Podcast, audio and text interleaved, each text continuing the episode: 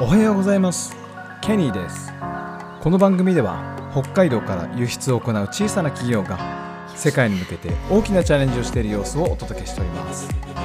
番組への質問や感想は Twitter や Facebook でお待ちしております。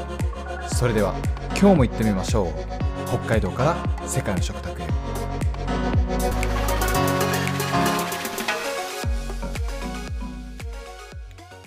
はい、えー今週はですねドメインエキスパートということで、えー食品卸売業と魚介類卸売業の、えー専門知識を持っている人、まあ、ドメインエキスパートですね、に求められるものというテーマでお届けしております。今日は、えー食品卸売業のに求められるもののその次の一手というお話をしたいかなと思います。はい、前回、え3つの要素が必要だというお話をしました。品質管理の重要性、情報システムの活用、そして最後に新しい取引先の開拓です。で、この一つ一つをちょっと見てみるんですけど、品質管理の重要性っていうのは、えっと、その、まあ、食品卸売業ですから、鮮度を保ったり、賞味期限を管理したりとかっていう品質管理は大事なんですけど、じゃあそもそもそれをやって、将来的にどうなりたいのか、何をするために、えこれをやるのかっていうところの、え視点がちょっと抜け落ちていました。はい、同じく2番目の情報システムの活用ですけど、えー顧客管理とか在庫管理とかのシステムを活用することによって、じゃあそもそも本質的に何をやりたかったのっていう視点が抜けていました。これ非常に大事です。で、えっと、まあ、最後の新しい取引先の開拓っていうのは、まあ、売上アップするためにやるっていうのは、それは明確なんでしょうけど。企業の活動っていうのは、いつも言って、いつも言ってますけど、コストを削減するか、利益を上げるかのどっちか、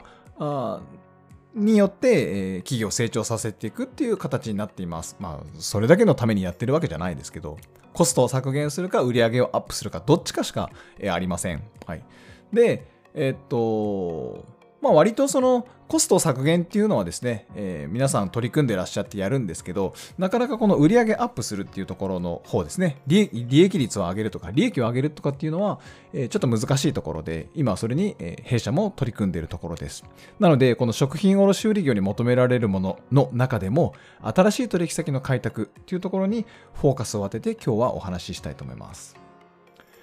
えー新しい取引先の開拓といってもですね結構深い話で、えーいろんな問題があります、まあ、その問題を解決するためにするためにどういう行動を取ればいいのかっていうお話ですね。でえっとまず新しい取引先を開拓して売上アップ目指すのは正しいんですけど既存の取引先っていうのが必ずいるはずです。なので、えー既存の取引先との関係とか競合他社との競争が発生するみたいなことを考えていかなきゃいけません。はいえーこれを解決するためにまた3つのステップがあります。え1つは、えー対立の認識です。対立というのはその既存の取引先と新しい取引先の対立という意味です。これが発生してしまうよっていうことをまず認識しておくっていうことです。えーこの認識をしたら、じゃあこの認識ってどうやるかっていうと、結局今の既存のビジネスはどういうふうにして作り上げてきたのかとか、今のお客さんとどういうふうにつながったのかというところをちゃんと整理したり分析したりするっていう工程が必要です。はい。で、えーその中で、えー今までになかったものとか、えーこれから必要だと感じるものとかですね、問題点とか課題とかを洗い出す。既存取引先と一緒にっていうか、その既存取引先との関係性を考えて課題を設定したりするっていうことが大事です。はい。で、えっと、二つ目に、えー進化の促進なんですけど、それそれらの問題に対処するために、自分たちのそのビジネスとか営業とか商売が、えーっと、どんなビジネスモデルになってるのかとか、どういう営業手法を取ってきたのかっていう分析ですね。えーマーケティングとかですね、えー少なからずやってきたと思いますけど、それを改めて既存の取引先との関係の中でどんな、あの営業、営業じゃないか、え取引を行ってきたのかっていう、で、それをどう進化させていくのかっていうのを考えるのが必要です。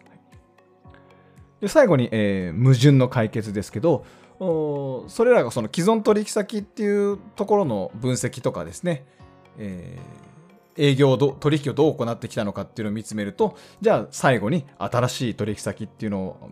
えー、発掘するときに必ず矛盾が生じるけど、その矛盾はどうするのと、えー、同じ商品を提供するわけにはいかないと思います。そのやっぱ差別化が必要だと思います。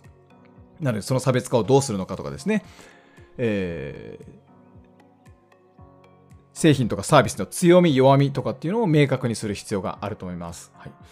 例えば顧あの顧客にその独自の価値を提供するっていうのは、えっと、必要だと思いますね。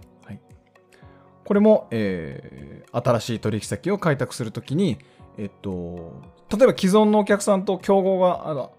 競合を先に販売することになりかねないので、えーと、事前に事業提携とかパートナーシップとかっていうのを結んでおく既存企業と結んでおくっていうのも一つの方法だと思います。はいえー、まあそんな感じで新しい取引先の開拓って非常にやらなきゃいけないことたくさんあります。市場調査もやらなきゃいけないし、ターゲットの設定もしなきゃいけないし、人脈を作ったりですね、今では、今だったら SNS とかオンラインのね、マーケティング活動を行ったり、デジタルマーケティングとかもよく聞きます。もうやらなきゃいけないこと大変だけど、えー、っと、まずはその既存のお客様、既存の顧客とどういう関係を築いてきたのか、どこでその既存顧客と出会ったのか、みたいなことを分析する、評価する、整理するっていうことが、必要です。はい。なんかね、新しい取引先を開拓しようっていう話をしながら、実はその前にやることがたくさんあるけど、全部既存のお客さんの分析だっていうお話でしたね。はい。まあ、その方がね、あの効率がいいんです。新しく、そのね、新規開拓に向かう、そのゼロからもの、01で物を作るよりかは、今ある取引とかを分析した方がコストがかからないんですね。というお話をしてみました。はい。ありがとうございました。